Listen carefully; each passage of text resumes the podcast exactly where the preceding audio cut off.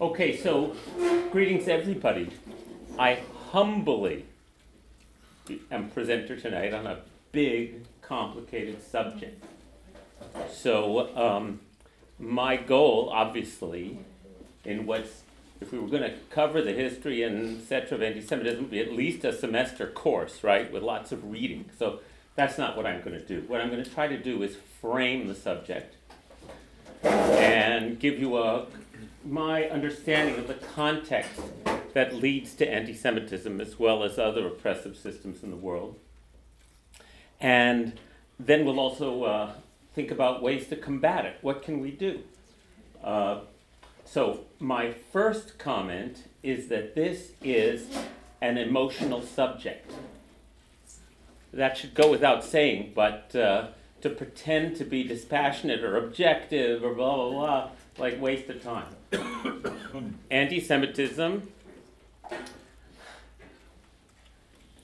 the, any outbreak of anti Semitism brings up for any semi conscious Jew the possibility of annihilation. Right? So that's like intense. And, right? I mean, so so it's not like here I'm going to give you my academic discourse on anti-Semitism when there's like roiling emotion about this for each one of us in our own way. So it's always good for me to acknowledge that elephant in the room so that we can say, yes, of course it is. I mean, the nature of anti Semitism is to terrify us, to terrify us Jews. That's the nature of it. And so it's a terrifying subject.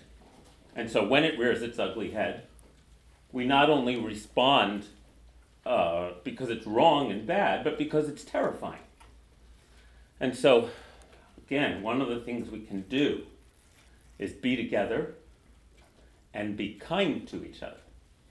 Because one of the responses that I'm going to talk about about anti Semitism, one of the things that happens to Jews is we start taking it out on each other. You're too, you know, you're a, you're a shanda to the Jews. What will the Goyim think? All the things we say that are part of our culture are all about like keeping our heads down. And so, uh, I, I mean, so we're going to talk about that more later. Uh, so I wanted to say that. Um, a tough topic. The second thing I want to do is, as best I can, uh, look at the biggest picture that I can that I can perceive, both historically and sort of um, uh, humanly it seems like the nature of hum- of one of the na- one of the parts of our uh, nature as human beings, our lesser nature, is to want to control and exploit other people. Want to be in control, want to have power, want to hoard power, want to make a, want to feel special, and uh, uh, have other people be less than us. This seems to be part of human nature we have another part of human nature, our better nature, which is the part that recognizes this and tries to transcend it, overcome it, and combat it. Uh, so every human being is dealing with this. It seems to me that oppression of groups of people, categories, uh, racism against African Americans in this country, history of racism, uh, its primary purpose was economic, right? It, we, you know, the, the, the, the, slave, the slave owners and the society that profited off of slave labor uh, by creating a category called blacks, Negroes, which, you know, is not historically the, the, the, the construction of race is something that is a creation of human conceptualizing. Um, to explain, you, when you study the history of American racism, to justify the enslavement of Africans, a theory of race was created, that they were less human than us, right? And therefore needed to be treated like children and couldn't really take care of themselves and had to be shown who was the boss and all that stuff. All that complete crap used as a justification for economic power and for control. Um, sexism, the, uh, the control of women, and the demeaning of women, the messages of sexism that let that that that that uh, um, say that women are less capable of, of taking care of themselves than men, that need men to, to tell them what to do. You know, to me, seems to be a, um, a response to wanting to control the means of procreation. You know, to uh, basically to be in charge. And then, in order to enforce your in, your in chargeness, to create definitions of the group that justify why you need to control them.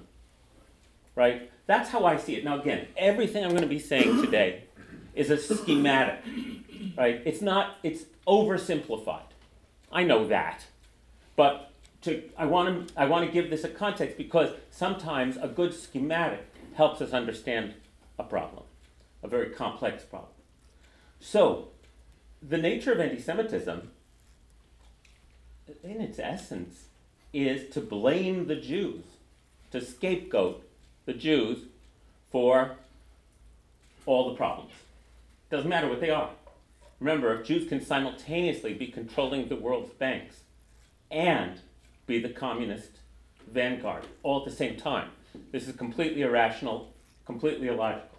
But what's the advantage of having a scapegoat to a, pa- a group in control? It releases the pressure. Yeah, that's a, one of the, one of the reasons. One of the things it does, it deflects attention. If, as anti-Semitism in the Middle Ages, sort of, I mean, let me back up a little. I see anti-Semitism originating not in not in in early in the early conflict between Judaism and Christianity, sibling traditions. When who were who uh, when the um, when when the Christian um, Christianity became the official religion of the Holy Roman Empire, and they had state control and the levers of power, they used that um, against the Jews, and uh, that was coming from a theological and familial dispute, but it became an economic one.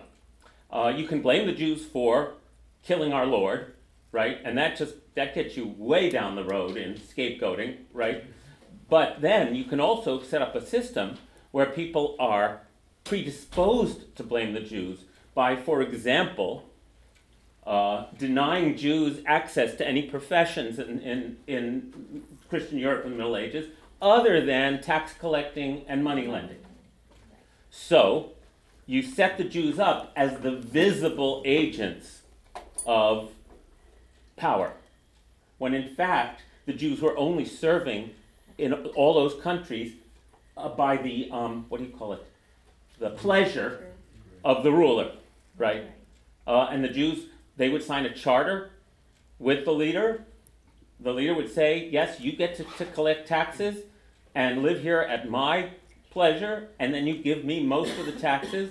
And if I don't like it, or I don't like you, and I, or if the people are getting too restive or whatever, you're out, right? So what looked like a powerful existence was an incredibly tenuous one for the Jews. Uh, so I want to say, so the first point I want to make is that the consolidation and maintenance of power is, is in my opinion, the, uh, the, what's behind most of these systematic forms of oppression. And that the, the, the Jews played a very, very helpful role as the scapegoats.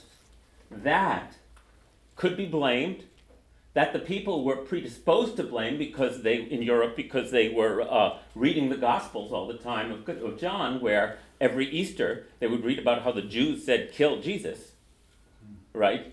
And the Jews killed our Lord, I don't know, some of you grew up in neighborhoods where that you got that shouted at you. And um, so there was this religious underpinning to what became an incredibly convenient way to uh, um, uh, deflect attention onto the Jews as the source of our problems. In the Middle Ages, Jews were also uh, demonized. And uh, just like Africans uh, and African Americans, uh, dark, swarthy, um, sexually uh, uh, dangerous. Um, it's almost as though another thing that an oppressed group serves is the opportunity for the oppressing um, society to project all of their negative qualities on and Say it's, it's on them. You know, everything venal, everything uh, um, uh, uh, greedy, everything grubby, everything, everything. And you become a blank slate for the projections of, of the, um, yes,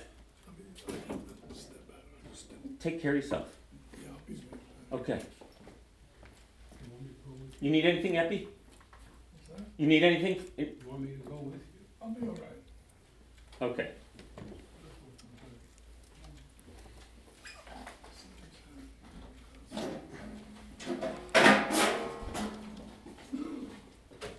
Thanks, Randy.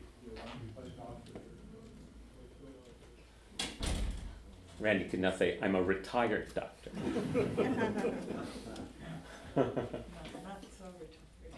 Not so retired. Really? Not retired You're not, yeah. You can imagine if you're not a rabbi, you're still a rabbi, right? Right, Yes, right, right, right. exactly. Especially if you're still living, Everybody in the- especially if you're still living in the same town. Everybody in the community, Yeah, yeah. Um, so Jewish scapegoat, from a religious standpoint, also became a convenient economic perspective. A whole uh, incredible ideology built up around that in Europe in the Middle Ages. And then in the modern era, that religious and economic anti Semitism turned into a racial anti Semitism. We know the history of this. Uh, how in the late 19th century, the Jews started being viewed as a race more than a, more than a religious group. And racial theory that developed in the late 19th and early 20th century uh, that, uh, that led to the Aryan, the Aryan ideology. And so that not only were you Jewish, you, you- there was a time when you could, when your option, rather than being scapegoated and killed or killed, was to convert. That was religious anti-Semitism. By converting, you uh, solved the Jewish problem. And I just want to point out that just the phrase "the Jewish problem" is absurd. We're not a problem. What the hell is that? And so that is another just sort of like, why would we talk? And the way that translates into Jewish communities that we debated ourselves. What's wrong with us? What do we need to do? Why aren't we doing this right? You know, it's like, because that's what happens. You blame yourself and you try to figure out how to not be a problem when people are threatening to kill you. So one, so so many converted, but in in uh, starting in the late 19th and, and then early 20th century, you could no longer convert because you had Jewish blood, which again on the on the plain examination of it is an absurdity, right? Just go to Israel and look around, and there's no such thing as Jewish blood. You see every color, shape, and size. There's, there's, there, we're not a race. We're something, but we're not a race. Uh, and so um, the um, but the the the the pseudoscientific and uh, um, the pseudoscience everything okay? Yeah. The pseudoscientific and um, uh, uh, racial treatment of Jews, m- as we know, meant that even if you converted, you were still Jewish. And so it became an inescapable conclusion of the, Ar- of, of, uh, the Aryan ideology of Hitlerism, that, of the Nazis, that we couldn't, we were Jewish and we had to be eradicated. We know that. Um, I think what I want to get to is that, in my opinion, and we also know that anti Semitic ideology wasn't just in Germany, right? In America in the 1930s, there's a reason why the gates weren't opened to Jewish refugees.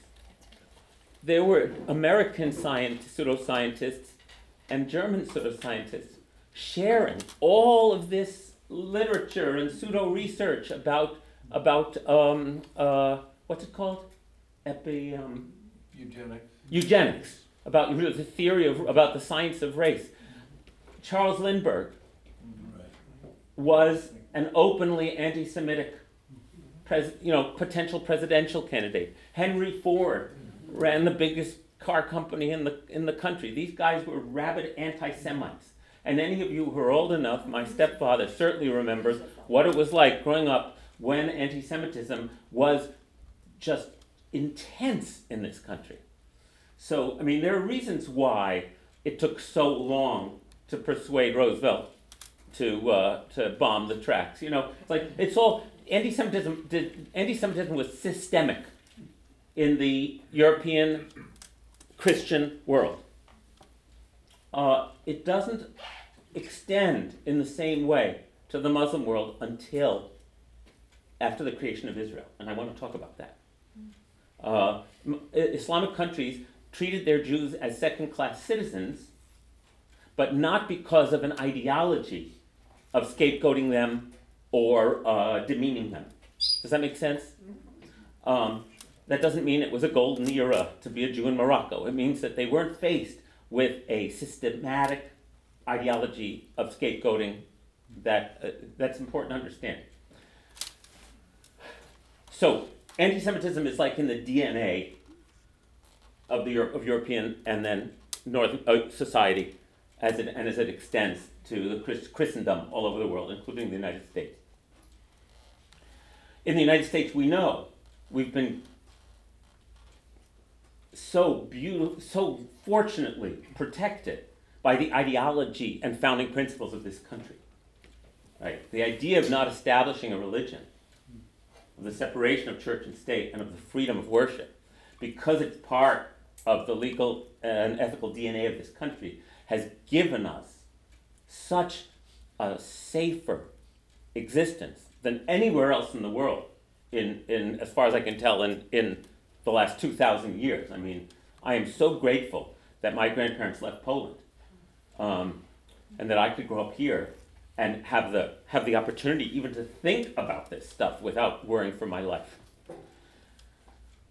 The point I want to make is that I think that after World War II and the horror and revulsion of recognizing what the Nazis had done and almost attempted to, uh, done and attempted to do, and the creation of the United Nations, created a temporary sympathy for the Jews and made it politically and socially unacceptable to be a rabid anti Semite in public. Does that make sense? Mm-hmm. I think there was a period of moral revulsion and a sense of penance, or whatever that is that we humans share, that gave us a temporary reprieve against the worst elements of anti Semitism. And I think it was that, that that allowed the UN vote to take place that created the State of Israel. Some sense of, oh, let them have a country, you know.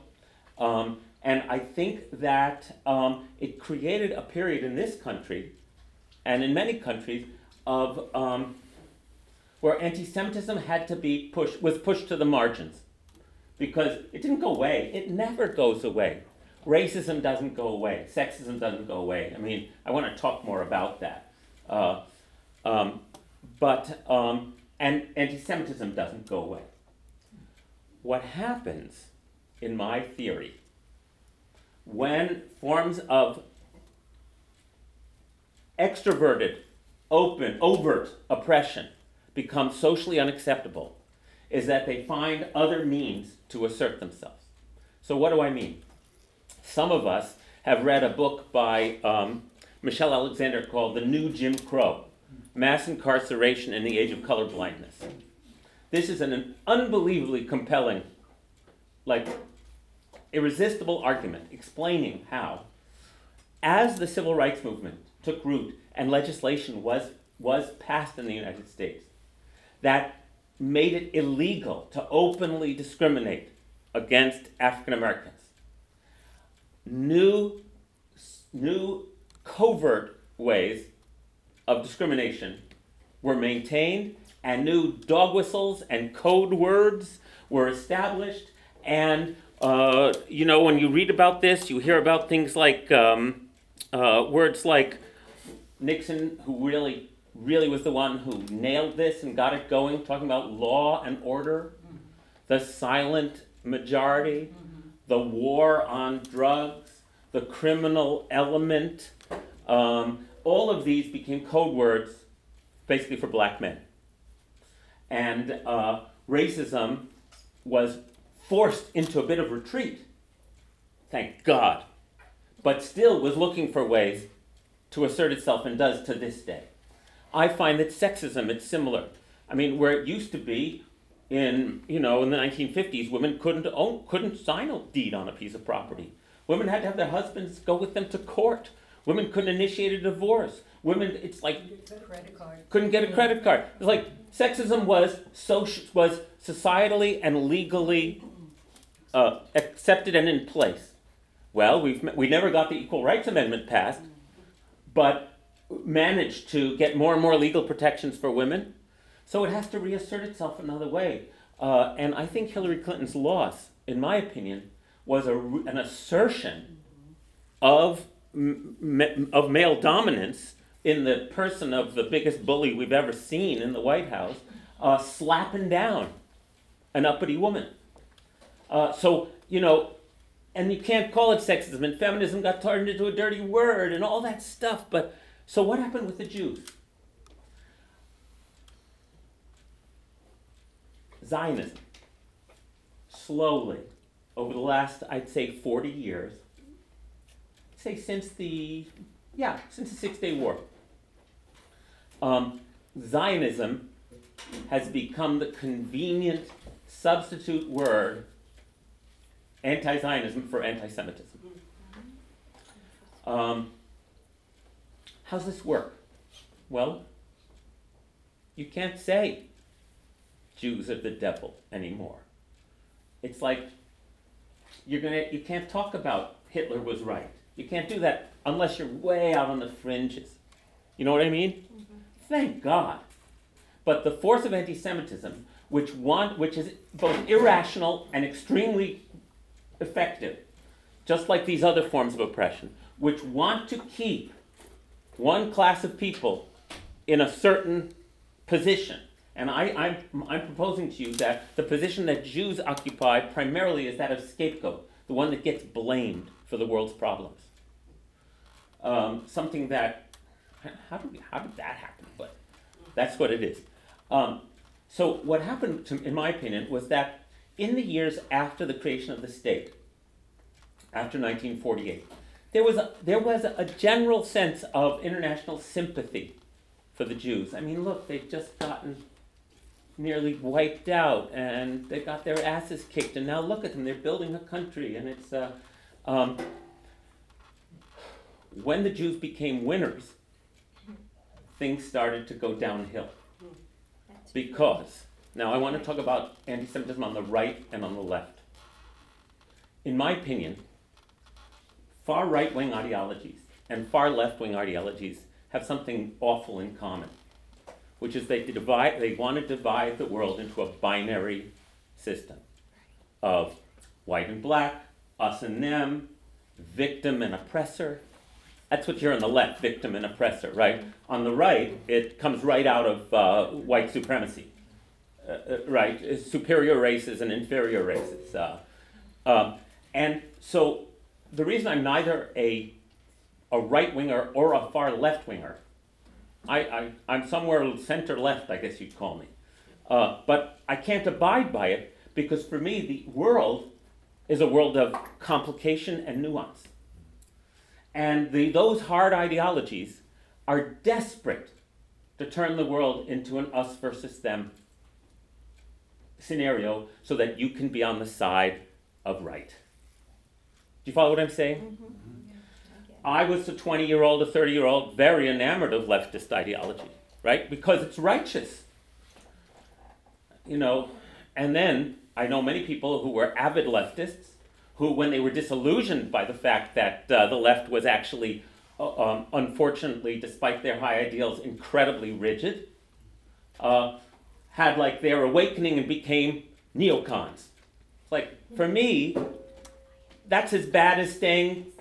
Uh, do you understand? It's like it's like being on a, I'm like it's like being on a boomerang, a, a, a, giant yo-yo or something. It's like so you're going to go to the other side.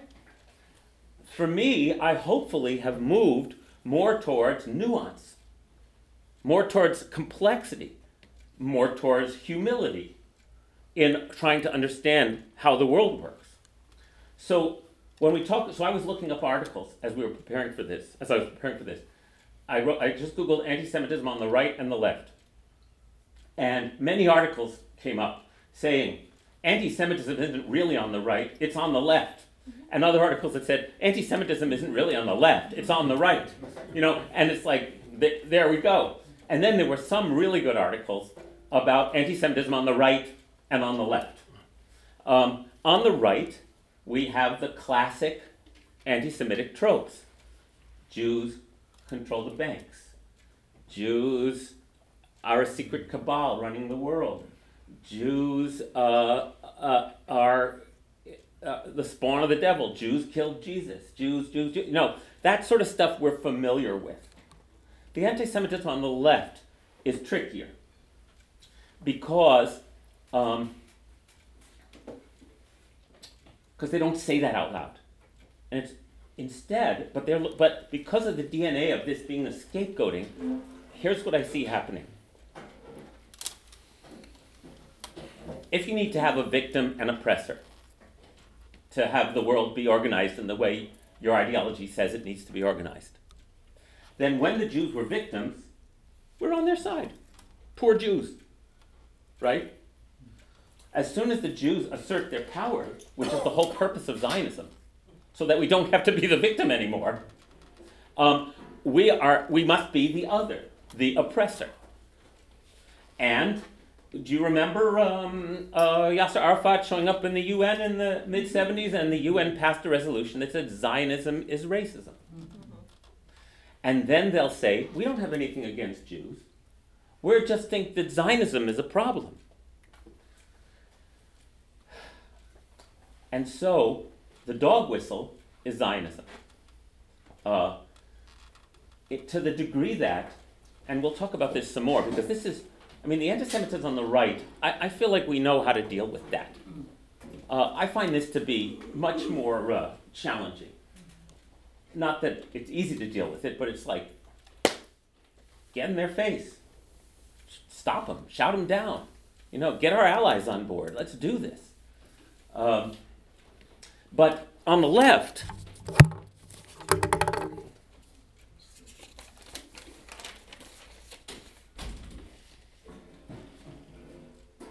it really goes back to the history of communism and the workers' movement. Um, but that's a whole that's a that's a, a, lecture I can't give. I'm not I'm not equipped enough to do it. Um, on the left, the way I see what happened is that some critics, some anti-Semites, who found that they could get traction criticizing Israel and Zionism. Now, you know you're dealing with anti Semitism when Zionism and Israel are singled out as the scapegoat for the world's problems. You know you're dealing with someone who's critical of Israel if they have a nuanced understanding of the complexity of the situation. Right? That's a conversation. So all anti Israel talk is not all anti Semitism. But most of it is, in my opinion. Um, because when you look at the absurdity of claiming that Israel, among all the nation states of the world, is uniquely sinful. It just, it's like mind boggling, right? There's no logic, there's no real, realism in this. The United States is built on the eradication of the Native American tribes, and the economy was built on the backs of slave labor. Okay, so that, and America has many amazing positive qualities too. Um, shall we go down the list? I was talking about the, what we consider to be the best of nations. Which nation doesn't have unbelievable blood on its hands? Because that's the human situation. Right? Before there were nations, there were tribes and kingdoms. It's like we're primates and we're still at it, trying to beat each other up for resources. It's like, let's just face it. And we're also human beings that have the capacity to imagine a United Nations or an International Declaration of Human Rights. I mean, we're both, right? But when Israel is singled out as essentially the demonic problem, and that if only Israel would, then just put Jews in there. If only the Jews, and there's a Jewish problem. Now there's a Zionist problem. We Jews have as much right as anyone else to national self determination in our own homeland. Period. Now, am I do, do I understand the complexity of the situation? I'm, I'm a lefty. I have my critique of the Israeli government and the choices they've made. I'm also humbled as I get older because I don't live there and I'm not uh, watching the secret intelligence come in. So I'm not here to convince you of the right thing Israel should do. I have my opinions, of course. I love my opinions.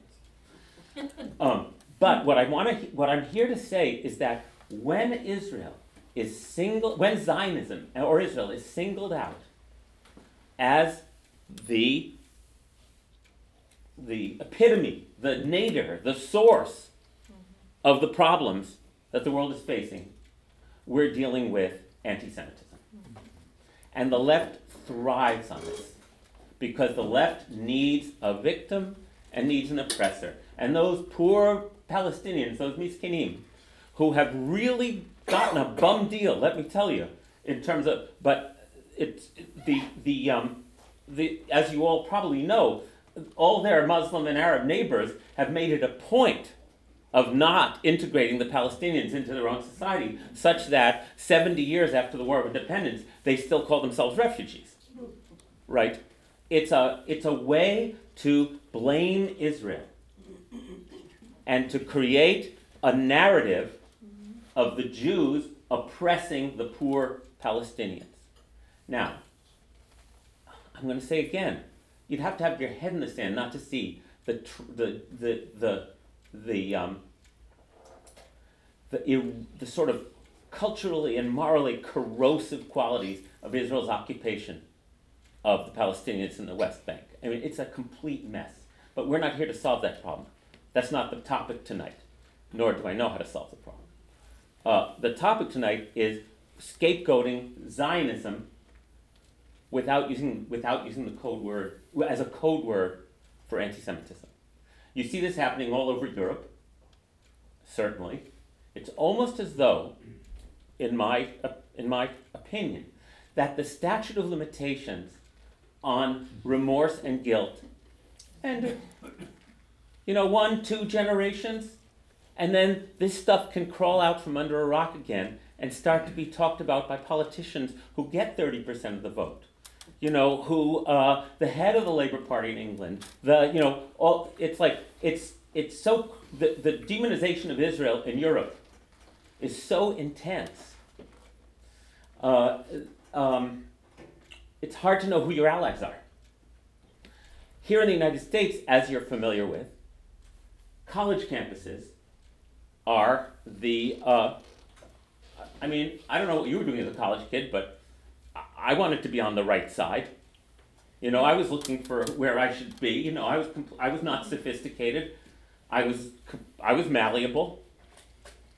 Um, I was looking for an ideology that would explain the world.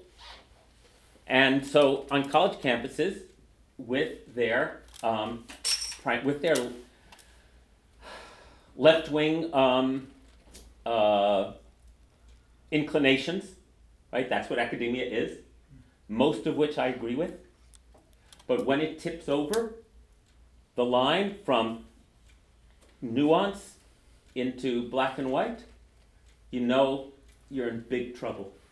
And on college campuses all over, there are uh, uh, students aligning themselves with the Palestinian cause. You, of course, I have no objection with them aligning themselves with the Palestinian cause. I, I don't want those poor Palestinians to have, I want them to have good lives. You know, it's like that's not what it's about, because I'm not doing the either or thing. But they're doing the either or thing.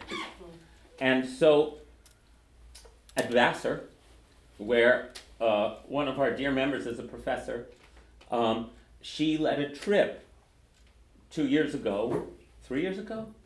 Three years ago. She and another Jewish faculty member led a trip to Israel. That was a trip about geology and history.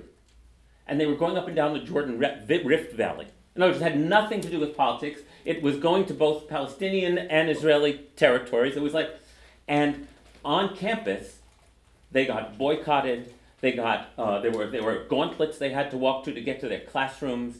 They were, it was unbelievable.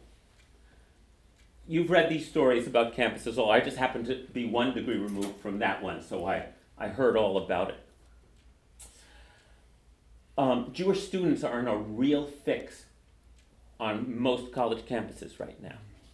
Because if they espouse a thoughtful, moderate view, they do not have a home on campus. It's very, very difficult for them to find a place where they can say, I support Israel and not be shouted down. The problem is, if they're, I'm talking about that centrist position where, where you'd say, yeah, I care about Israel and I care about the Palestinians too. You know, I don't care about them as much as I care about Israel, but I'm not writing them off. You know, that's a that's like perfectly reasonable position. Uh, they're in, they're in big trouble on most college campuses. They can't find a place for themselves. Uh, there are right wing, pro Israel groups on college campuses, but they're just as binary as left wing groups. So, what you have then is an incredible amount of heat and smoke and no light, right? And you know that we thrive on drama. Human beings love drama and uh, love a good I'm right, you're wrong standoff. Um, so so that, that's a big problem on college campuses today. And so, what happened to anti Semitism was that it got repackaged and exported to the, to the world. So, what had been the property of Christian Europe becomes, in an age of nation states, the property of everyone as anti Zionism. And so, the Jews, the Israel in the UN is not permitted to join its regional um, group of nations. It's not allowed to join. So Israel is scapegoated and isolated in the UN. When we speak about scapegoating, I don't have the figures in front of me, but of the X number of hundred of Security Council resolutions and General Assembly resolutions passed over the last 70 years, something like half of them are about Israel. Did you follow me? 192 how many states are in, how many nations in the UN now? 195, I. Right. And half of them are about this tiny little country in the Middle East, which has problems just like everybody else. Um, it's so obvious that Israel has been isolated and scapegoated in the UN in the classic fashion of, in the classic modality of anti Semitism repackaged as anti Zionism. The, the very idea that a resolution could be passed condemning Zionism as racism back in the, was it the 70s or the 80s? I think it was the 70s. Um, Zionism as racism. When Zionism is the national liberation movement of the Jewish people, uh, is horrifying, but it happened and only got rescinded uh, under American pressure, what, under George H.W. Bush, I think? Um, 10 years later? Something like that. So,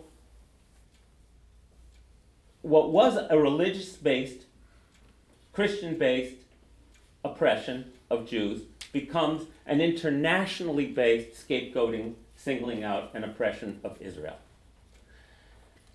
And um, it puts us in a very, very tough position.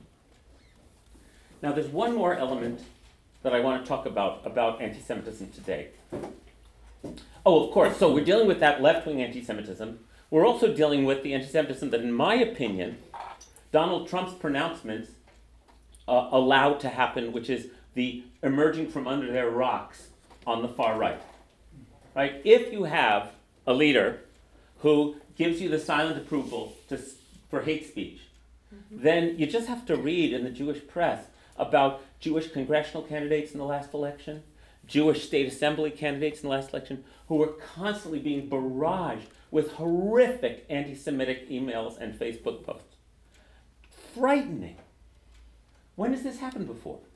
So I see both the, the burgeoning of anti Zionism on the left, because they won't say they're anti Semitic, and the reappearance of anti Semitism on the right, uh, uh, which doesn't apologize for itself at all.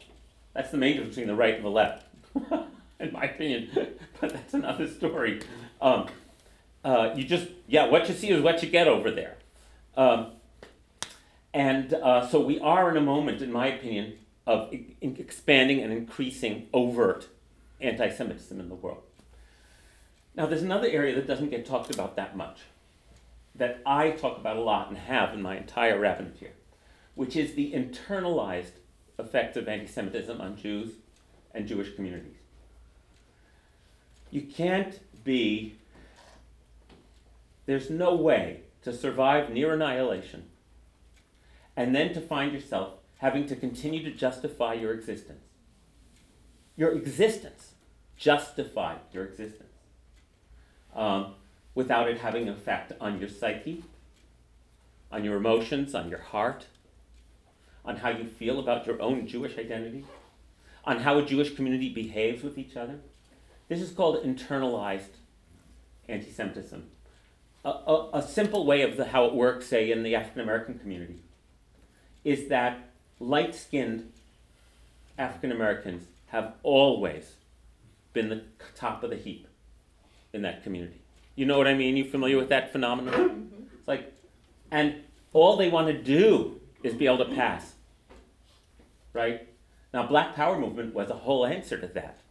Uh, but still, the struggle in the black community to say that black is beautiful is so intense uh, the struggle to feel like you, I mean, I don't need to talk about that more right now.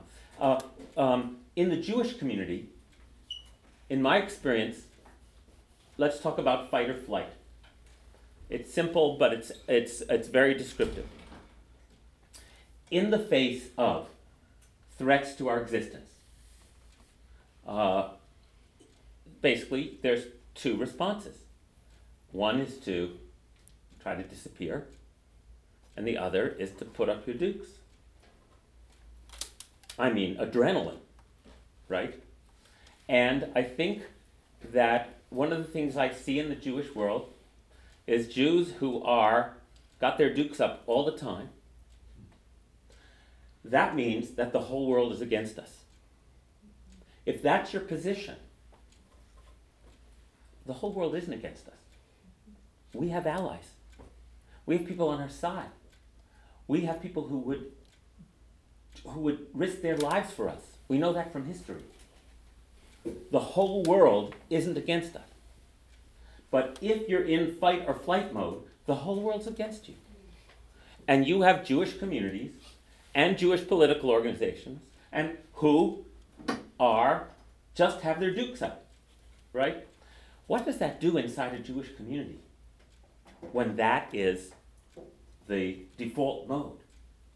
Well, it makes for a great sense of solidarity amongst the community, but it also makes for a rigidity and a kind of a lack of, um, well, I'll just use the word rigidity, um, because uh, once again, you're living in a binary world. What happens when Jews without even being aware of it, say, well, I'm not really sure I like being Jewish. You know, it's like, and I don't know if Judaism's for me. Now, on one hand, just like with that rigid position, there's things we need to defend ourselves against. We have to identify our enemies, or we're going to, you know, but if that is your only response, then you're stupid. It's, you get stupid if you only have one response. Same on the other side. If there's a reasons besides internalized anti-Semitism that someone might drift away from the Jewish community. Right? Assimilation is a big force. It doesn't just affect Jews, it affects all ethnic groups. Americanizing is a beautiful dream of this country, and we've wholeheartedly embraced it. So it's not that if you're not proud and out as a Jew, there's something wrong with you. It's that if you find yourself embarrassed about your Jewishness, why? Why? Why do you feel like you don't want to be too Jewish? And this is the key phrase for me. Where, what the hell is too Jewish? Think about it for a minute. Just think about it. If it's too Jewish has to be a response to if you're too out as a Jew, you're in danger. Right? Too Jewish. It's ridiculous. Be as Jewish as you want to be or as not Jewish as you want to be. The other thing that happens in Jewish communities is that we criticize each other mercilessly for not doing it right. Well, why would you be that critical? Um, what's at stake? The only reason one might be that critical is it felt like life or death on some level of, of, of your experience. If you don't do this, we won't survive. And then you hear the Holocaust stories about people hiding in ditches under trees covered by uh, for 18 months, and if the baby cried, they had to smother her. Right? And so all of this is roiling around either consciously or subconsciously in Jews. Again, there are many factors that would cause someone to say, I don't really want to be part of the Jewish project anymore. Right? Many possible reasons but it's not a level playing field. Somebody wanted to kill us all and almost succeeded. And since then, we watch ourselves continuing to have to justify our existence to people. Who has to justify their existence? We exist. What other ethnic groups have to justify their existence? Do you know any? Who put all that effort into writing books about why be Jewish and you know, Jews' contribution to civilization and all that stuff. It's all this intense compensation for people telling us we don't deserve to exist. Now, that pressure has made us great. It's not just all negative, right? Our vitality, you know, when I go to Israel, I take people to Israel and I say, this is what you tell Jews, what happens when you tell Jews to build a country. Like you go there, and in 70 years, there's like skyscrapers up to the sky, and highways, and roads, and railroads, and everything's under construction. It's like Jews are motivated. I think some of the motivation comes from wanting to be safe, from fear. But that's not bad, right? Uh, I think there's some great qualities that come out of this. However, if you find that that's your only repertoire, then you're not a full human being. Right? When do you get to relax? Or if you find yourself snickering at other Jews who are too Jewish or not Jewish enough, what's going on? And it's something to think about. If we weren't insecure about our existence, we wouldn't, it wouldn't matter to us how, how, how Moshe is behaving or how this person's behaving.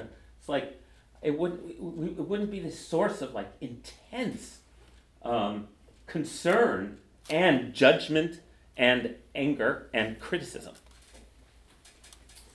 So, in any conversation I have about anti Semitism in the world, I feel like we're at fault if we also don't look within and say, and how has this all affected me? So, couple more comments, and then and then I'll be ready to hear what you have to say. And I really appreciate you listening to me all this time. So, in the what to do category, On the internal front, I want to propose that what to do is what we've been doing at the Woodstock Jewish Congregation for 30 years. You may not know this, I've talked about it with some of you, but I consciously promised myself never to harangue any group in the congregation for not showing up to synagogue. Never to make people feel like, from my words, that they weren't a good Jew. Um, never to, because I feel like one of the one of the things we need to heal from this is to make a community where we can be kind to each other. I mean, really kind. That doesn't mean not having nice, good arguments or anything. It means not treating people in a way that makes them feel like they don't belong. Because we're all very tenuously hanging on on some level. Like, is this going to be safe? Is it safe here? Is it safe here? You know, I've heard that a lot. Sa- safe. There's something off about that. It must have to do with some fear of getting killed. Do you have to go, Jonathan? No, Oh, you're just getting yours. Okay, great. No, this is for him. Oh, for Epi. Oh, thank you. He's an Eagle Scout. Mm-hmm. For real. Mm-hmm. Great.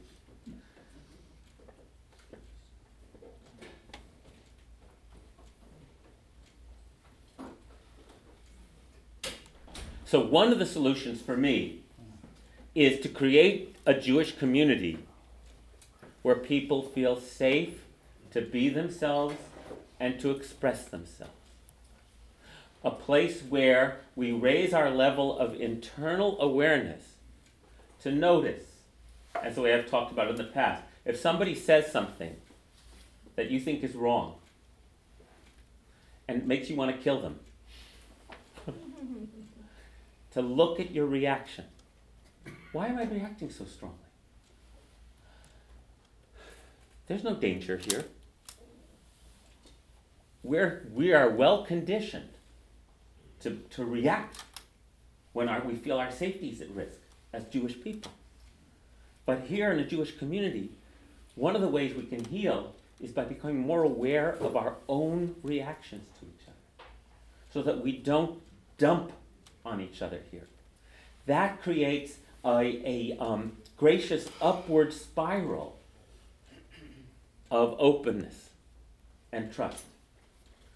There are many Jewish communities that are warm when you, you know, but you have to work your way into them because they don't trust you when you show up. I understand that.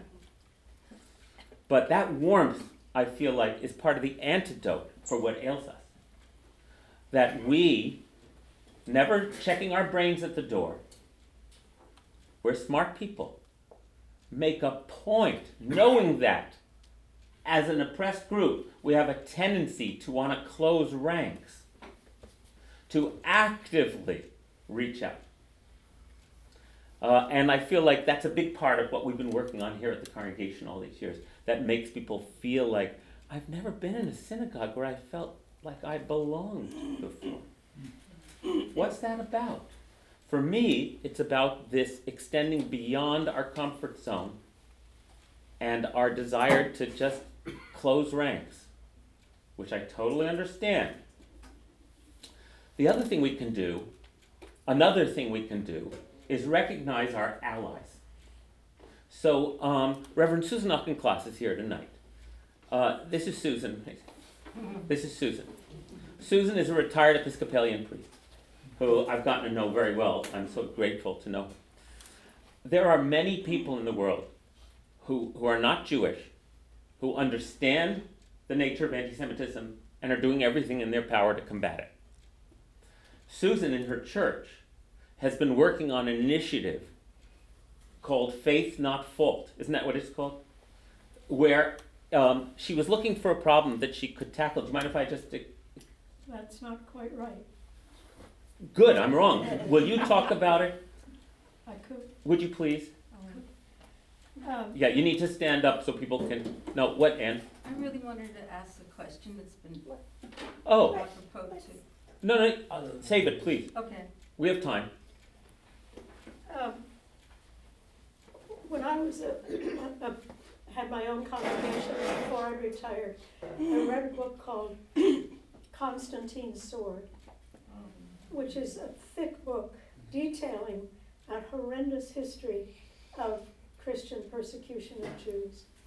And I, I, I didn't have time being full-time in my position, but when I retired, I wanted to start taking initiatives to try to make the church aware, you know, the, the past is the past. Well, okay, it's not the past. We're still listening to passages from our Bible on Sunday mornings, which denigrate Jews, well, Jews and Judaism.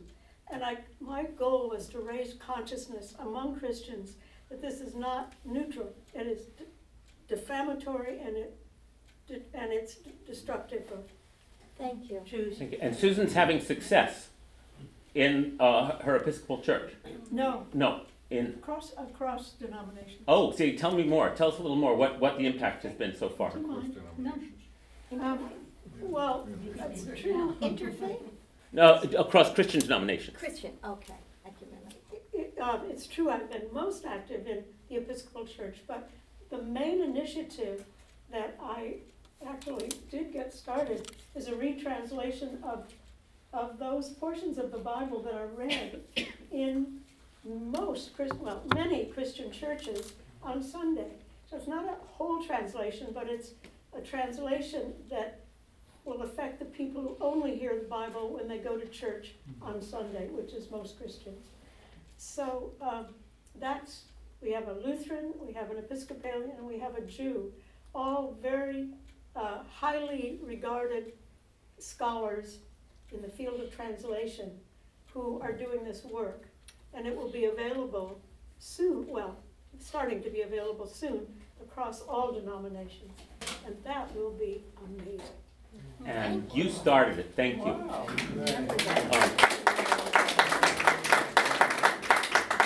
So, my point, and I'm so grateful that Susan came tonight, is that one of our jobs in combating anti Semitism is not to paint the world with one brush, is to use our discerning intelligence to seek out and make common cause with our non Jewish allies.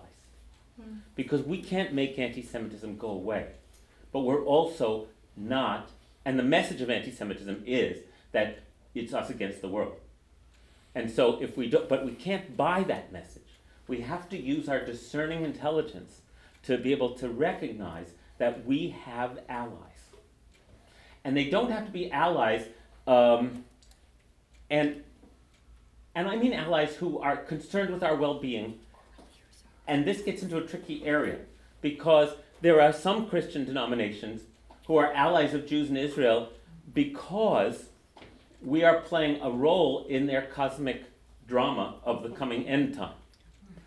And we need to be we need to study this and decide whether we should be uh, whether these uh, this is a convenient alliance for us, a helpful one, or whether uh, it's not. And that's a debate within the Jewish community. But there are also others who simply, many others, who simply are, are find anti-Semitism abhorrent and understand it. Just like African American people have many genuine white allies in this country. Right? We're not the smartest. I'm always having to learn about racism. I'm always making mistakes. I'm always having assumptions of mine, you know, busted open by my African American friends. But they know I'm in there. They know I'm in there. And that'll go and, and, and the same is true of Jews. I really need to point that out to us. Now, Anne, what did you want to say? Well, I've been really wrestling with something lately because um, my family's coming from England.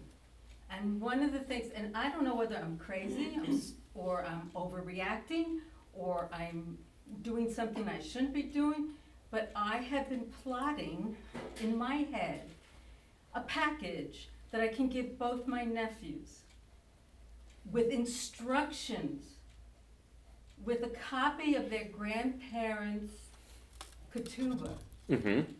with information that I'm getting from the, you know, from the Israeli government, with information on, so that they'll have this little packet, and how many, pa- and how many, how many copies to give them of the ketubah, and where they should keep them, and how to find my brother's birth certificate, and get a copy of that, so that, God forbid,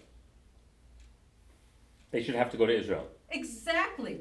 And, you know, I don't think they've ever given a single thought to that. Mhm. And I'm sitting here with X number of months and a window of X number of weeks to pull this off. Am- Oh. Am I crazy? No, you're not crazy. Or am I overreaching, or am I being Le- ridiculous? I, I don't know what to do. Do I? Uh, Don't I? Um, This is the only place I can ask that question. yeah, so Anne, let me respond not with a yes or no. Um, in my opinion, you're not crazy. Seems prudent uh, to have that in place. The part is the energy behind it, right? If you've set a deadline, you could mail this to them afterwards if you don't get it together. But the co- time to have the conversation, this is my, probably the only chance I'll have for many, many years to be with them together and In person. them. In person and talk So- to them together. Okay. Same time. So you could so so what I'm responding to, and this is where we have to learn about our own self, is the urgency mm-hmm. is founded in fear. Mm-hmm. The idea is perfectly reasonable in my opinion. I mean, anyone paying attention to history, mm. you know, should know that it's a you know, and let's all thank God for the state of Israel. I mean, before 1948, we had no place to go. And now we have a country that we built so that if anyone wanted to kill us, they'd have to we'd have, they'd have to get through us first, right? I think that's smart. You know, uh, uh, so re- that that underlies that's under that that for me is baseline. All the political arguments come after that. If you understand what I'm what I'm saying, everybody. Um, about how we do it and how we run our country and that. But the fact that we're there, I think I think uh, the people who founded Israel just we're doing the right thing. So the question is, and this again uh, is where the subtlety of this comes in, is your ur- sense of urgency and panic. Only because, of- you know, this only started with the Trump administration. Well, the Trump administration has triggered panic, urgency, post traumatic stress, physical symptoms, depression amongst many people because fear and is being triggered. And so we have a real challenge. We, we have, oh, I, I know people whose sleep is still disrupted. I know um, we face a real, I know people who get, who get a physical uh, PTSD reaction every time they see him on the screen. Um, uh, because we have, we have a, a a predator and a bully running our country right now. Um, regardless of anything else, it's clear that those are some of his qualities. So, um, uh, my, my point is that we have to we have to then be able to sift through our feelings and reactions. Otherwise, we're living a, uh, we're making choices and decisions based on panic, and that is never. It's always going to bite us in the butt somehow or other. In your case, it might make your nephews recoil from you, right? Mhm. Sure. And so your goal will be undercut by your fear. So we have this giant challenge to identify our fears but not be acting on them. Right. Not ignoring them, our fears giving us good information. But if they become the foundation of our action and our, uh, then, then we're in trouble. So I, I, I, so the answer is, is not yes or no. The answer is how and why. Right? And uh, so, so, and it becomes the beautiful thing about these problems. They're beautiful problems because the more we grapple with them, the more we get to know ourselves, and the less reactive we are in our lives. And personally, I have no interest in walking around as a reactive machine. I don't want to be a reactor. I want to be an actor in my life. And I think one of the impacts of, of internalized anti Semitism is it makes us reactive And then it, that makes us a lot stupider and a lot unhappier. Right? So, so to be able to identify fear, explore it, determine what's behind it, and then choose an action, uh, that's what you're faced with. That's what we're all faced with. And you're giving a perfect example. You have Jewish nephews in England who aren't particularly yeah, they're half Jewish, they're not particularly Jewish identified, and they're in England. they're identified, but I, the- but they don't, I don't know that they see the, Mhm. they, I don't know how they perceive hmm that part of them as being. Yeah, so that was a good idea. You could ask them. So Mhm. you could sit down and have the first conversation and say, I'm older than you, I've seen a lot, I'm perceiving this. What's your perception? What's it like in England? Right? What's it like? Do you ever do you ever catch any crap for being Jewish? What's it like if you spoke up about Israel? What happens then? And talk to them. Uh, that would be, and then say, can I talk to you on Skype like every month? I just want to keep up with you. And these, these conversations are important to me. I'm so glad you're here so we could reconnect to understand. And you're strategizing for having a relationship upon which you could tell them harder stuff later. You follow what I'm saying? Yeah, yeah. But if you treat this like your only chance and you shove the envelope into their arms, it's like, um, it doesn't sound like a winning strategy. No, I mean, they know that I'm also, you know, trying to get them to take stuff of my father. Ah, know. that's another beautiful conversation. It's their grandfather, right? Yeah. And you don't have children of your own. Right. That's that's a beautiful thing.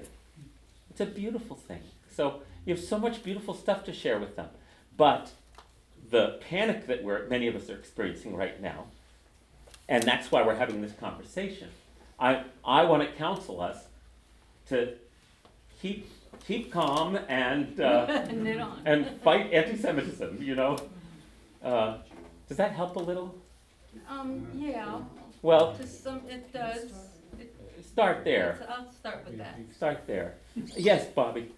So, um, I completely agree with you about the, And by the way, feel free to take issue with me now that I've got to blab for now. about the lack of nuance really being a problem, and, it- and, and that, that people get their news from either this station or that station that just, um, reinforces their own views, and people are not, and, and with the internet, the way news and fake news is going out there, it just is a breeding ground for, for, for hate groups. Yeah. And, and for false news. And, um, just today, in my office, I'm a psychotherapist, there's, I was working, seeing a couple, and the husband's business, he has, um, business with some Hasidic, some Hasidim. And so the wife made a comment, she's not Jewish, she said, um, you know, and he has to, you know, this, he has to work with these Jews who are always trying to get the lowest price, and Oh. they just did Right. all this. It's still all out there. And, It's all- you know. It's everywhere. Uh, you know, this, and, and actually, and, and so I had to stop them there and say, well, yeah, there are Jews like any group, there are going to be some who are very, very honest and ethical and will always do the right thing, and there will be some who will, who will cheat, you know, like, like, same as any group, and the husband even said, yes, that client is always good, but there's another one who wouldn't, you know, um, take a dime, an extra dime from you, and always treats me fairly, so, we had that conversation, but it, I guess what I'm thinking of is how, right now, what I find myself doing is I watch TV and I see this Boris Epshteyn, he's the one who helped to bring Trump into power, and then you see Jared Kushner and his Ah, involvement yes, with the yes, banks. yes. Yes. And, and I started That's thinking, you sensational. know, that it's that among any group, there will be some people, and there are some people who are very visible right now in the news, and it really triggers within me like the perfect breeding ground for, y- you know, the, the, the Russian Speaker. banks and the Jews who were involved, and, and, and to feed into that whole narrative about the, There are Um, Jews involved in this. There- Yes, no, yes, that's no, right. There will be, No. if you don't all know, the, There the are, names will come no, there out. are, and like what you were Seriously. saying, you know, when you think, sh- you know. when you a shanda sh- for the goyim, Shanda yeah. for the- Yeah. That this is, uh, that this is what we're facing right now, and, it- and, and the fact that there are Jews in this, in high positions who are involved in, in some very corrupt, illegal things that are, you know, it's all going, it's all starting to come to light now. And, and the way that the news, that people get their news is a perfect breeding ground for, um, exaggeration, um, generalization, Right, and all those things, all those Right. things that can lead to that we might be entering a phase, you know, I start to feel of Mhm. what's gonna happen now. What's gonna happen now? Yes, that is our fear. Uh, as I said, the statute of limitations is up, and now uh, what's going to happen now? How will the center hold? Will so? How do you combat that? That is a good question. Um, uh, you know, uh, oh, I'm not going to claim I have the answer. I mean, these are forces beyond my control. Uh, so what do we do? What do we do? Yes. The comment has always been, as far as I can tell, it's either good for the Jews or it's bad for the Jews. Mm-hmm. And I've noticed in terms of some reactions, if a Jewish person is in the news and something is positive, it's good for the Jews. If somebody, uh, if the person is seen in a negative light, it's bad for the Jews. And this goes back to the anti-Semit, I think our internal anti-Semitism that we have. And my question to you, of course, is, well, when it's bad for Jews, how- and somebody comes and comes up and confronts us, what can we do? What can we say? And I'm thinking in terms of, I don't see it working, but I, I know that Black is Beautiful was done as a campaign to help eradicate racism. Mm-hmm. And I was, I've been thinking about it just the last hour, like, well, what, That's what it. would, you know, What's our like, would it be a slogan? practical thing to do? Would it be something, I'm just trying to think of Mhm. what we, what can be done, not Mhm. what we, what what can be done in society. Because I think a lot of it too is, we've always gone back to, well, people are ignorant, people don't know, they learn from their parents and their, their communities, that Jews are bad, Jews are this. I mean, Jews killed Christ, all the good stuff. You know, and, and I was just wondering, you're saying there is no answer. uh, Well, but I still, what I, I'll tell you what I direction think. I tell you what I do think. So, first of all, I like the way Barbara described how she interrupted the anti-Semitic comments that she heard with like reality check. Right. Right? That was really good. Did they even know you were Jewish? Uh, I think so, Interesting. Interesting. I Um, think so, yeah. My my my feeling is that to to continue to marginalize anti-Semitic behavior and comments, to continue to make it clear that that is not acceptable. My own feeling is that just like with bullying, we're not going to make people change. You can't make people change. They change slowly, you know, over time, but um, but you can make it clear that our, our society does not tolerate or accept that kind of behavior or speech. So I guess that's my answer. Um, is that uh, whereas I used to have much more uh, highfalutin goals, um, the older I get, the more I see civilization as a pretty thin veneer that we manage to keep on top of our basest impulses, and um, that uh, when it when it when it gets uh, uh, ren- um, rended, when that gets torn open, uh, we just have to look around the world at conflicts, and what's going on in Syria right now is the is the worst of the worst, uh, where where the where where the the um, understanding the social compact breaks down. Hate speech is one of the things that starts to fray the edges of that. And hate speech has to be rendered unacceptable in the public square. I feel like here in the United States, where we're still safe, we are. There are no Jews getting killed in the streets in the United States. w- as Jews. That's not true. Oh, okay, I take it back. There are occasional shootings at Kansas City uh, um, uh, Jewish Community Center. There are occasional murders. Miami. In Miami, yes. Uh, so I take back what I said. We are basically safe to be out as Jews in this country. That is the truth, everybody. We are we are okay. I can walk around with a kippah, and in most places in the country, nobody's going to kill me. Okay, I can be out as a Jew And get away with it, that was when. and get away with it. and get away with it. Right. So Theoretically. uh, right. So what I'm saying is that's not true in all places in the world.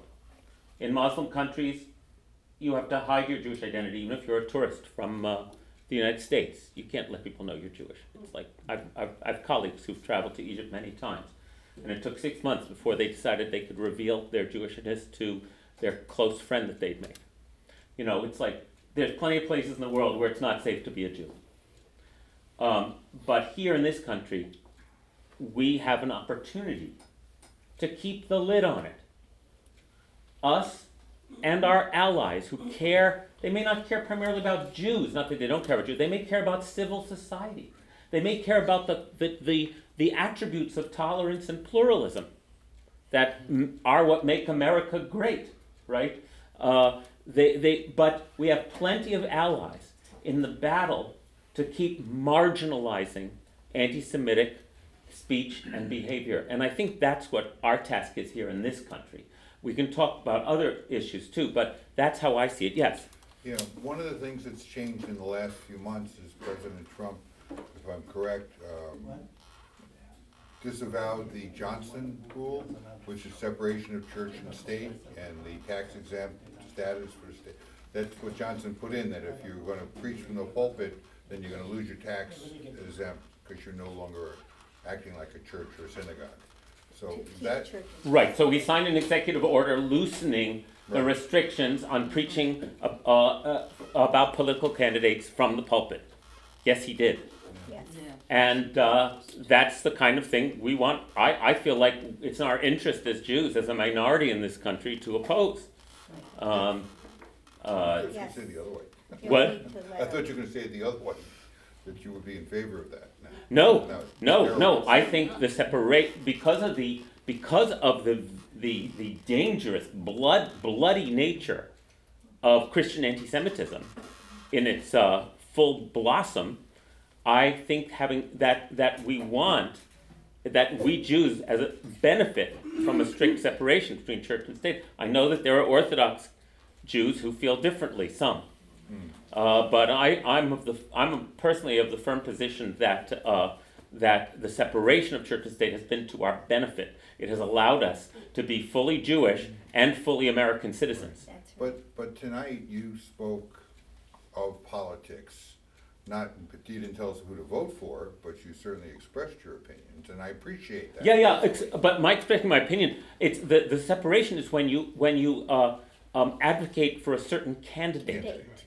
Right. You're allowed to express. There are moral issues at stake here, and I feel it's religious organizations' job to speak up about moral issues. Uh, no, this is about advocating for a political candidate and trying to use your position of your pulpit to persuade people who to vote for. I do not do that. Uh, but I feel I feel like it's my responsibility, not in religious not in religious settings, but in other settings. Not when we're having Shabbat services. I don't feel that's appropriate. But in settings like this, we're dealing with complicated uh, ethical and moral issues. Uh, yes, David. You don't mention the reaction really of the American Jewish children who intermarry more than fifty-five percent, which means within two hundred years, you have literally the vanishing of Jewish, except for the very religious, which is a major reaction. The parents don't tell their children, but you have, in our family, uh, happened the same thing in Germany, if Hitler wouldn't have come, Right. Jews would have vanished. The same reaction is here now. So, David, I did mention that.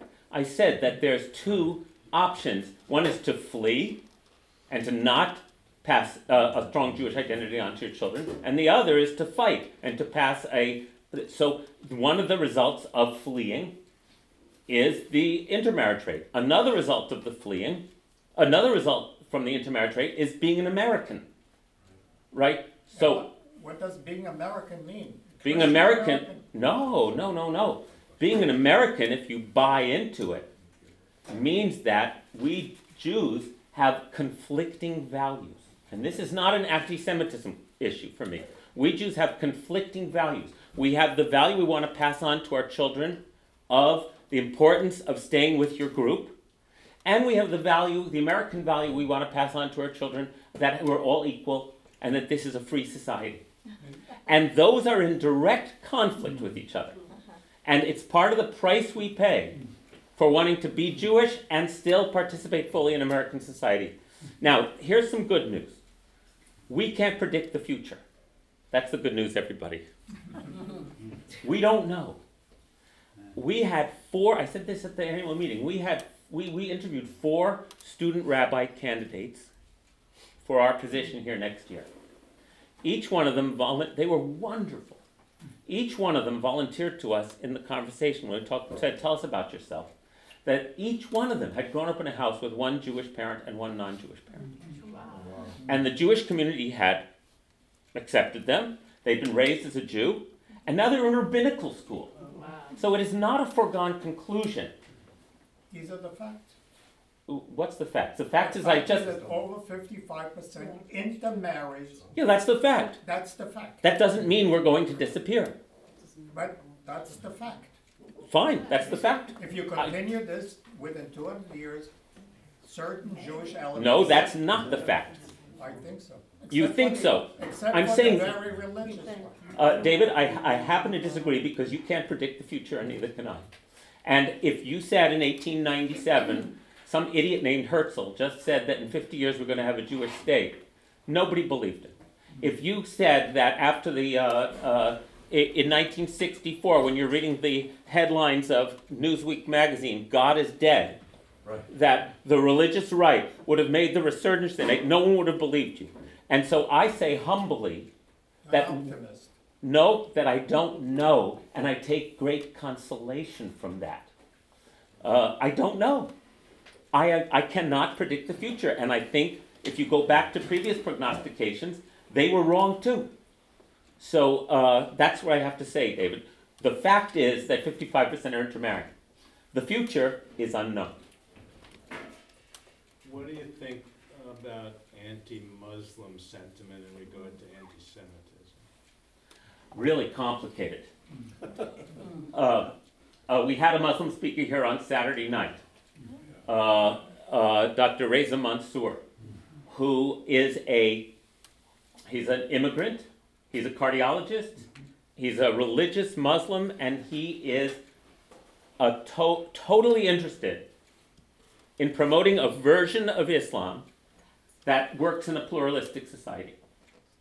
It was really interesting and um, uh, so and we brought him in because i believe that a nation that doesn't demonize that demonizes one part of the population is headed towards demonizing other parts of the population. And that's you know like the famous um, uh, the famous saying by um, uh, uh, Reinhold Niebuhr, uh, that's in our lobby. First, they came for the trade unionists, but I wasn't a trade unionist, so I didn't speak up. Then they came for the communists, but I wasn't a communist. So then they came for the, and when they the Jews, and I didn't speak. And then they came for me, and there was no one left for me to speak up. I think that lessons of history tell us that if another group is being targeted and demonized in our society, that it's in our self-interest to uh, uh, to stand up against that. Because once again, what we're doing then is we are saying in the public square, this is unacceptable. Not, oh, at least it's not happening to me. Right? Because that is a recipe for disaster, in my opinion, or potential disaster. Uh, rather, be brave, step into the public square and say, in my country, we don't talk this way. Make believe you're the classroom teacher, wherever you are. Say, I'm sorry. In my supermarket, we don't talk this way. I'm sorry, this is not acceptable. You know, and and just marginalize it. Don't make it acceptable and make common cause with the many, many millions of people in our society who agree with us. Uh, I think if we're talking about how to combat anti-Semitism in this country, I think that's one of the most important strategies. So, um, um, I guess that answers your question. Uh, that's how I see them related. I haven't thought too much about uh, why about the the incredible rise of anti-Muslim sentiment in this country over the last 30 years. You know, as as as terrorists replace um, Soviet Union and German uh, spies in our movies. You know, and as Arab faces replace people from the Soviet Union. You know, uh, and so all of a sudden the new boogeyman is, you know, and of course the Islamic terrorists are are help are aren't aren't helping Muslims uh, at all. I mean, it's just like there are extremist Jews who are, uh, you know, just like there are. who is saying about uh, the the visible, the the incredibly powerful visible Jews in the administration who are supporting reactionary policies? You know, I think reactionary policies are bad for the Jews because I think t- openness and tolerance and pluralism help a minority thrive. You know, uh, and not just us. Uh, yes, Jonathan. I was wondering, um, on, on your opinion, what would be the best suggestion in order to, for example, reduce the amount of anti-Semitism, um, have in schools? Because I, just today, I heard someone yelling. You're a someone senior, right? Yes. What'd you hear? I heard someone saying, you effing Jew. Really? Yes. It was right outside my classroom, and I heard, I was like, okay. But I'm wondering what can be done to help reduce that, even those kind of comments coming out of someone. It's really challenging. Again, because once you let the cat out of the bag, you know, and that's what's happening more and more now. I mean, I've, I've been a rabbi now for a long time and I've heard these stories. There's nothing new about this, right? Um, but if it gains any more social acceptability, it's bad. The, the, the, the, the, um, the sentiments will always be sort of like bubbling around for some people. So when there was the most recent incident at Saugerties, not most recent, I went to the Saugerties school board meeting. Yeah, I read about that. Um, and uh, um, I didn't want to go to the meeting. I was exhausted, you know. But it's like, I guess I have to go to this meeting. And I went, and a number of other people were there. And the president of the board, of the school board, was very respectful. And then the um, principal and the superintendent both contacted me afterwards. So I think we need to keep speaking up, Jonathan. Now, there's the other issue of what you do if you confront it immediately. What would be a way that you, if you were in the hall when that happened, what might you have said? Hey man, that's not cool. Yeah. Yeah, and then, and then what might they have done? Well, you could, you're, you're always risking getting punched in the face. You're always risking that. That's the risk of sticking your neck out, right? Um, uh, uh, this is, let's, let's face it. So, but yeah, so both interrupting it when you are able to, but also working with the school school structure so that they understand it and know that we care and know that we're keeping our eye on them. Uh, that we're waiting for them to do something. But it's a constant battle, Jonathan, in my opinion. Do you have any else thoughts about that? What happened in Saugerties? Oh, the garden variety. Oh, everybody, in addition to the right and the left, I wanted to talk about garden variety anti Semitism. You know, throwing pennies at Jewish kids on, on in school Yeah, and saying, That's, that's yeah, yeah, all this, all this stereotypical stuff. You know, Jew as a verb is still in the dictionary. Um, it's like it's again, anti-Semitism is just there, and so what you want to do, in my opinion, is interrupt it didn't for me once. and not and say that this is not okay. Uh, yes. It's really scary to stand up, and I think talking together like this is very helpful. Because I can tell you, you are right, doing it directly. I, we had, our kids had pennies thrown, and one of the fathers that lived in the community went over to the family, and I thought, oh my God, what's gonna happen now? Mm-hmm. And sure enough, it got much, much better. He knocked, he had the conversation, and it was good. It was good. He reached out to them as a fellow human being, and there are some people who will never be able to hear you, but most people will. Right. Which is the other thing we need to do, which is to remember that most people have good intentions. Jo- Roger. try to make it not long. Um, there's some groups that insulate themselves very much. Yes. uh, Jewish groups, and I think that that increases anti-Semitism. And I understand where it comes from, traumatized, wanting to keep their cultures. But without getting into specifics, I know very often non-Jews or non-members of our community especially are not treated as equals, and, and I know it affects many people, makes them feel more hostile towards Jews. And I think about as Jews integrate more into American society.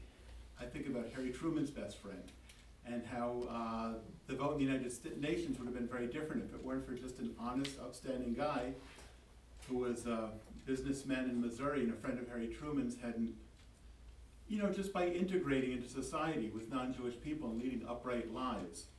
Mhm. My son, I don't think he's been to services in God knows how many years. But he identifies very strongly as Jewish, and by being, you know, a volunteer and doing blue collar stuff with the fire department and going to fires with everybody, I know he's a presence and it's affected people's views towards Jews, seeing that he's proudly Jewish despite. And I think that's a strong way to fight anti-Semitism, is not to insulate, but as we integrate more. Nicely, nicely expressed.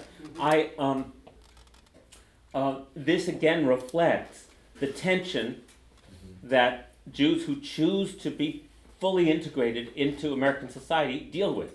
Because you want to interact with everybody, just like you say, and retain your, your intact Jewish identity. It's a challenge. Um, and, uh, and I think it's worth mentioning the, the most insular ultra Orthodox groups in this country. Um, because um,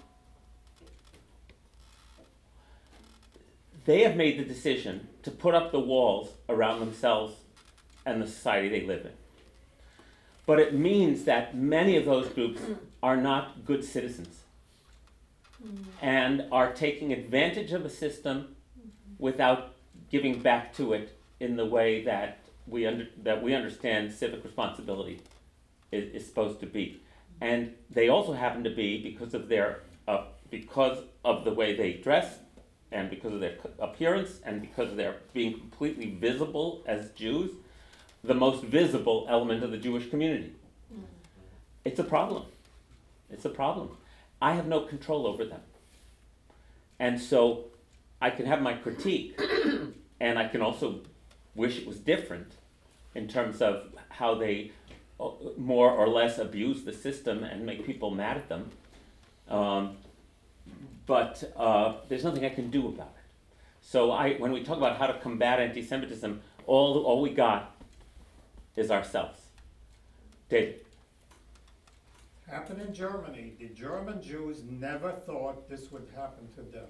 Today, a survey by Haaretz claimed that over fifty-five percent of the Jews think that a Holocaust can happen again. So, claiming that open arms will be like you, uh, we fought in the German First World War, it'll never happen to us. My grandfather visited us in Israel in nineteen thirty-six. He went back, he came back in thirty-eight. We said, why are you going back? I fought in World War One. It's the Yeah. Eastern Jews that will be persecuted. Right, just the Eastern So- Jews. Yeah, So saying, claiming open arms will be part of them, something, you can never take that for granted. I don't take it for granted. Yes, you said that the result, we should be open, integrate, we should be part of them, etc. Okay, David, here we go again. Um, I didn't say that it couldn't happen here. I did not say that. Did I say that? No. Basically, I did not say it couldn't happen here. I said at this, we need to use our discerning minds to assess levels of danger and react accordingly. Which means, Which means in this case, my assessment is that civil society in this country is still intact, that we have millions of people who would be on our side in the fight against intolerance, and that that is the strategy that I would choose at this point in American history. I'm not making, I'm saying if it changes, I'll change my strategy, David.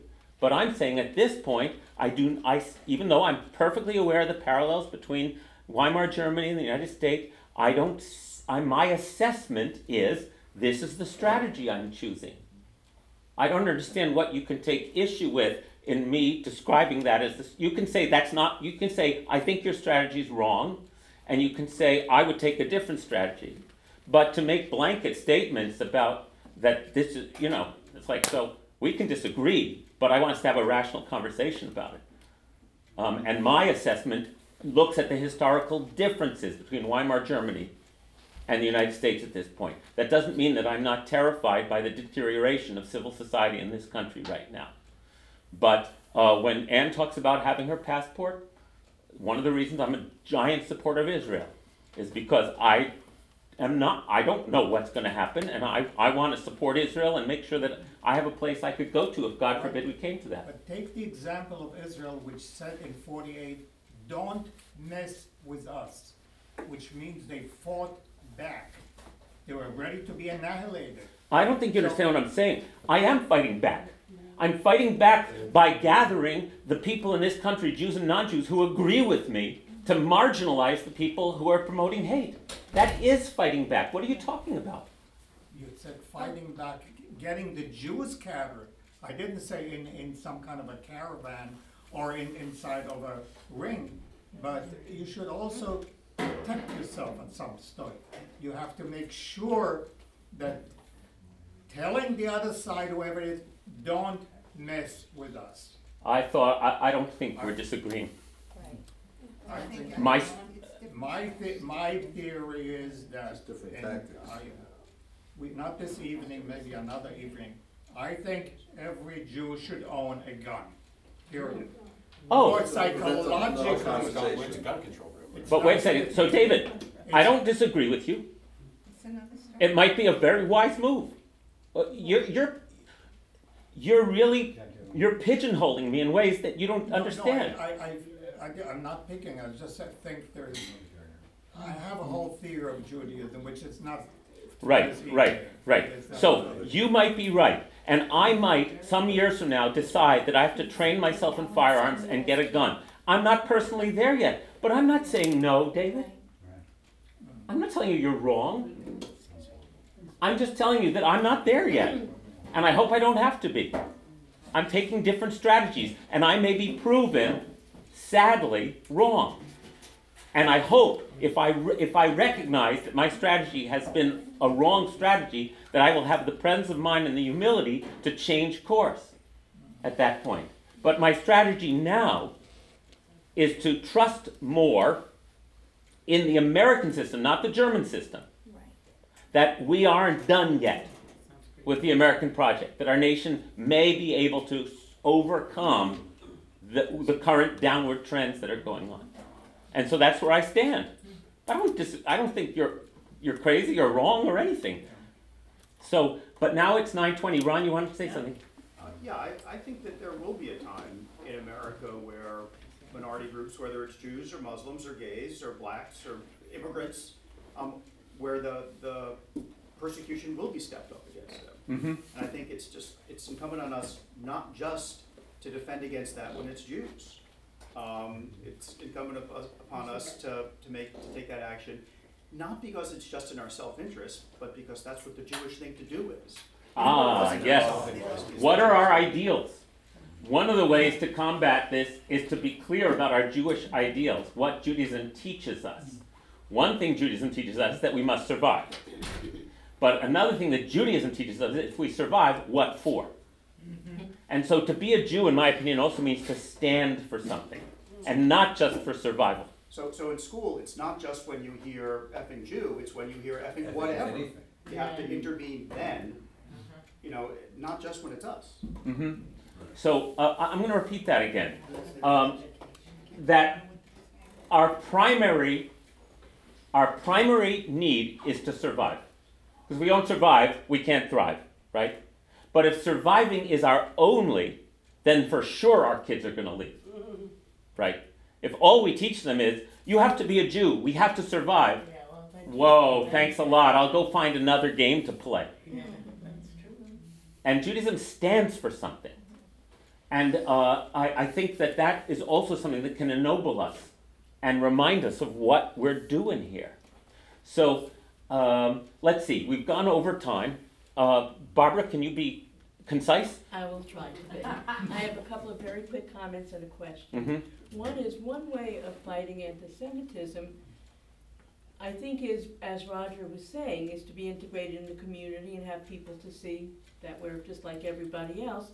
But also, when there are people who identify as Jews, whether they're Orthodox or Hasidic, not to be embarrassed by that, not to feel that they don't have a right to do that. Every group has, a minority has a right to express their ethnicity without being um, looked on as being anathema to Mm-hmm. Mm-hmm. and including the way we see Orthodox and Hasidic Jews. So Mhm. that's one thing I wanted to mention. That's one way we can combat anti-Semitism. Um, I think I want to thank you for this meeting tonight, and certainly the first step to take is to, as you were saying, examine our own, our own souls and our own interactions with um, hate and prejudice. And, but I'm wondering, I don't think it's enough, and wondering, as a Jewish community, are we gonna have any kind of organized response or ongoing forums such Well, as this? Well, we have national Jewish organizations that are very worthy of our support. The Anti Defamation League is a great organization. I give them money. Um, and the, yet I'm, I'm busy running a synagogue, so I want to send my money to organizations that are devoted to battling defama- defamation, anti Semitism, prejudice. Um, and so that's what I recommend. Uh, um, uh, they, they have an office in Albany that is devoted to, you know, that's who you call. That's why I give them money, because they're organized to stand up against, And they uh, know how to do it. hmm? and, they, and they know how to do it. They have a big track record. So, so that's my opinion about that. And Uh, Federation, Jewish Federation. The Jewish Federation is also the umbrella organization of the various Jewish communities, and they are not affiliated with any denomination. They are the they are not religious organizations. They are Jewish communal organizations. So I, I, I would say if you care about this, get involved not just in your synagogue, but in the uh, Jewish organizations that are working on these issues. Um, this is not our only Jewish option No, I understand. by any means. But you I- have an orientation towards Judaism and the way, um, I'll just leave it at that, that may not exist outside of the synagogue. Um, So come here for your inspiration, and then go treat people that way in the other places and spread spread spread the good news. You know that's how I feel about it. Um, Rabbi Jonathan? Yeah. Do you record them? yeah. Oh, I, I mean, I'm just wondering if, I think it- it was it was such an incredible, for me, such an incredible session. And, mm-hmm. and I would love to be able, I mean, just this talk tonight. Well, this is recorded. You know, I wanted to say something. I've been thinking about what David said, and I want to agree with David in regards to this. I think we have to be brave and get in people's faces. You know, I'm not talking about liberal wishy-washiness. That's not what I mean at all. You've got me completely wrong if that's what you think. I'm talking about how we do it, but it requires us to be sticking our necks out. And it requires us to be being proud of our Jewishness. And it requires all of that of us. Hiding is another option, but I'm not interested. Uh, Blaze, did you want to say something? I want to say two things, um, Okay. about what we can do here This is the last comment. for, um, standing up for not only ourselves but for others. There's this task force to end the new Jim Crow, which actually started here and now is sort of community-wide Jewish action group. Mm-hmm. So that's one thing. And the other thing is that for this young man here, and for school boards all Jonathan. over for Jonathan, there are um, organizations that actually train students in how to be allies, and they're ve- they do a really really good job. Um, so that's something to look into. The National That's right. Coalition Building The National Institute. Coalition Building Institute, run by an uh, old teacher of mine. And they have a which- chapter in Albany, and they come and they do trainings, I don't know how, you know, so, and there's other ones too. Mhm. So those things are very good for students, because it, it teaches them, um, how to be allies and how to stand up for themselves and Thank how to you. stand up for others. Thank you. So my final comment is, I'm sitting up in front and I'm, I'm telling you all my thoughts and good ideas. I put a lot of thought into it, but I want to humbly say it's the best I can do right now, and I hope it's helpful to all of us that we had this discourse tonight. I, I certainly don't have all the answers, but uh, I'm glad we could talk about it.